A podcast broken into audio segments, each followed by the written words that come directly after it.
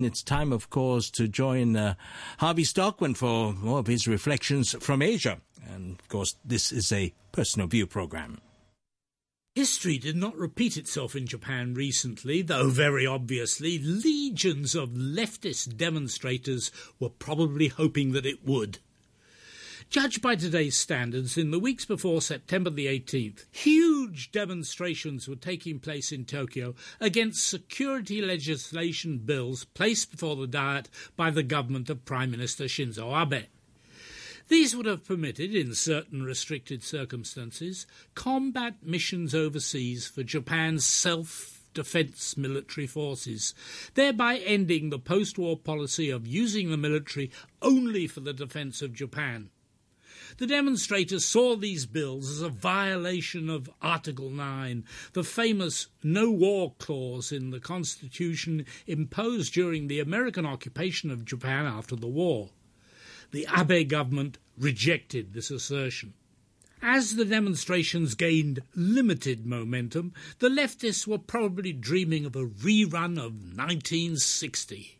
Then massive demonstrations against a bill revising the 1952 US Japan Security Treaty forced the resignation of then Prime Minister Nobusuke Kishi, the grandfather of current Prime Minister Shinzo Abe, though they were unable to prevent Kishi securing the final passage of the security treaty in the Japanese Diet.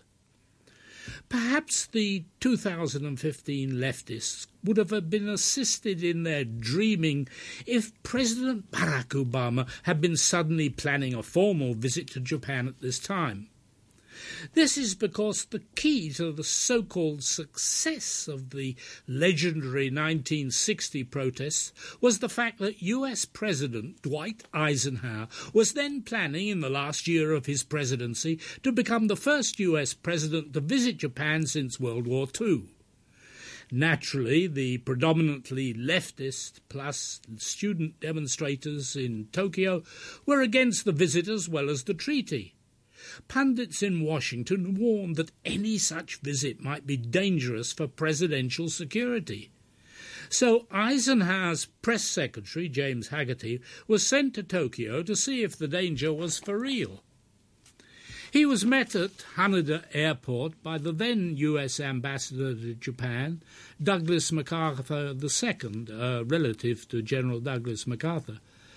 But before their car could leave Haneda Airport, it was attacked by activist students, almost certainly from the far left Zengakuren sect. Their car was a wreck by the time the police rescued Hagerty and the ambassador 15 minutes later, and a helicopter was able to land and fly them both to Tokyo. How Hagerty and MacArthur escaped serious injury remains a mystery to me, but photos of the wreckage of their embassy car flashed around the world, leaving Prime Minister Kishi with no choice. He had to accept the loss of face and to advise Eisenhower, who had already started his Asian tour en route to Tokyo, that he would have to cancel his visit. Five days later, the demonstrators underlined the danger when a student was killed outside the Diet. It was, in reality, the loss of face from the cancellation of Ike's visit that brought about Kishi's subsequent resignation. But before he left office, the revised US Japan Security Treaty, the main objective of the demonstrations, was still finally passed in the Diet on June the 22nd and implemented on July the 15th, the same day that Kishi resigned. That revised treaty, made necessary because, among other things, the original 1952 version of the Security Treaty allotted domestic policing powers to the United States, the revised treaty has remained in operation ever since 1960. All of which goes to show that you may demonstrate against one thing but actually achieve something else quite different. In 1960, the mass demonstrations sought to block the passage of the revised US Japan Security Treaty, but their only satisfaction was that Kishi felt obliged to quit while President Eisenhower stayed away. So, what have the latest demonstrations actually achieved? In a phrase, not very much. If they had managed to halt or obstruct the final passage of the new security legislation through the upper house of councillors, Prime Minister Abe, with his secure parliamentary majority, might have had to return the legislation to the lower house of representatives for its final passage. But he did not even have to do that.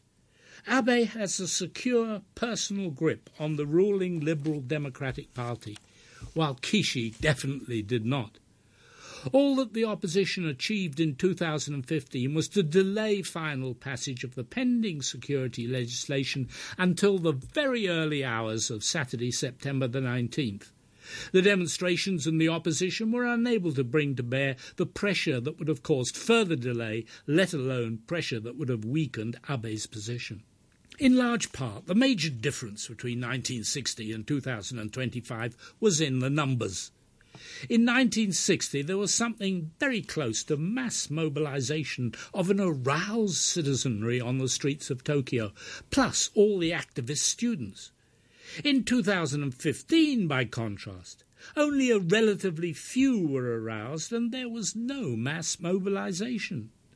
Media reports hailed meetings of a few thousand demonstrations, whereas 1960 press reports often referred to tens or even hundreds of thousands. In a press interview during his visit to the United States earlier this year, Abe recalled sitting on his grandfather's knee at the Prime Minister's residence in 1960 while students tried to lay siege to it. No such attempts were reported this year. In 1960, police in Tokyo did occasionally lose control of areas as a result of the demos. In 2015, the police remained securely in charge. Had this year's demonstrations really aroused the opposition, there should have been a sharp rise in approval ratings for the Democratic Party of Japan, the DPJ, the main opposition group. No such rise is as yet observable. Instead, Prime Minister Abe has achieved what his grandfather could not attain. Despite controversy, Abe has been elected to a further term as president of the Liberal Democratic Party. But one aspect of the reaction to the recent prolonged Japanese diet debate has so far seemingly escaped well deserved criticism and that was China's flagrant interference in the internal affairs of Japan, something which, if it was to happen in the reverse direction, was Japan's interference in China's internal affairs, would have then led to the controlled Chinese media being up in arms. The story was briefly reported by Kyodo News Agency late on September the 18th. Quote, China on Friday threw its support behind Japanese opposition lawmakers and protesters trying to block final approval of security bills that would allow Japan's troops to fight overseas for the first time since World War II. We have noted that Japanese voices opposing the new security bills are becoming louder every day. China's Foreign Ministry spokesman Hong Lei told a regular press briefing. We hope that Japan listens to the righteous calls of its own people, learns from the lessons of history, and sticks to the path of peaceful development. He made the remarks as Japan's ruling parties were trying to bulldoze the bills through Parliament as early as around midnight. Unquote. On September the 19th, the South China Morning Post put a story on the front page under the headline China backs protesters in Japan over security bills, attributing it to Reuters. Now, let's be clear what is wrong here. This is not just one media outlet reporting what is being said by another media. This is an official of the Chinese government, the official spokesman of the Foreign Ministry, endorsing and approving the actions of the opposition to what is ostensibly a friendly foreign government, Japan. This is arrogant interference in the internal affairs of Japan, telling the people of Japan what China expects them to do. One can only wonder did the Tokyo government or the Japanese embassy in Beijing at least make a strong protest? As they reported on the demonstrations and parliamentary passage, the international media deployed some very interesting perspectives. Anxious to support the Chinese government line that Abe's changes could destabilize regional security, Xinhua news agency saw irony in the fact that the new security bills were passed 84 years from the day when Japan launched its aggression against China, referring to what is known as the Manchurian Incident. That is, on September the 18th, 1931, Japanese military officers blew up a portion of a Japanese controlled railroad at Mukden, now called Shenyang, and blamed it on Chinese dissidents before launching their aggression. Xinhua's comment was that 84 years later, Japan, led by Abe, betrayed its 70 year pacifist stance and is marching again on a road to war under the same banner of self defense it used decades ago when it waged a war of aggression in Asian countries.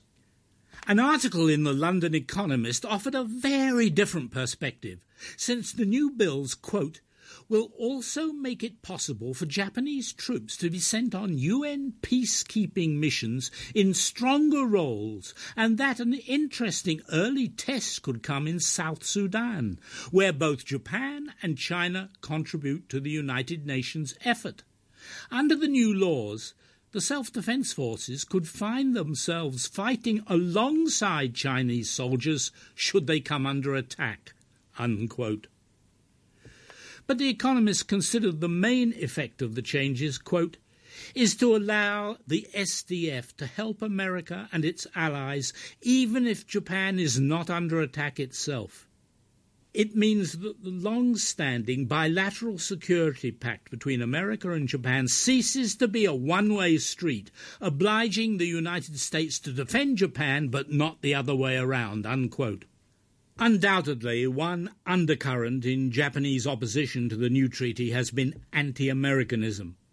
For, as Jonathan Soble observes in the Financial Times, quote, a central question for many Japanese is whether loosening restrictions on the military will put Japan on a more equal footing with the United States, as Shinzo Abe has argued, or, as critics contend, will it instead turn Japan into an American deputy sheriff, placing its new military powers at Washington's disposal? Leftist politicians and peace campaigners are the most vocal proponents of this view, but they are not alone. Those on the right also feel we should not get caught up in American wars of aggression. Unquote. Such attitudes are partly fueled by Japanese memories of the war in Iraq, though they have existed in various forms ever since the Vietnam War. The Economist provides some fascinating figures to emphasize that China seems oblivious to the impact its own military ambition is having on its neighbors, including Japan. China's defense spending in real terms doubled in the years 2005 to 2009, increased by nearly 50% in the five years after that, and will rise by 10% this year despite the slowing economy. This year, on the other hand, Japan's military budget has increased by 2% to $42 billion, and next year will go up by 2% again.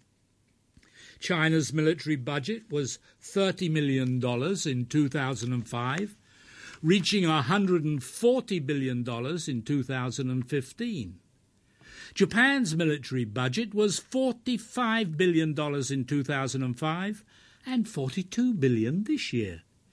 It adds that a Stockholm think tank estimates that the $132 billion China said it spent on defense in 2014 was actually probably nearer to 220 billion.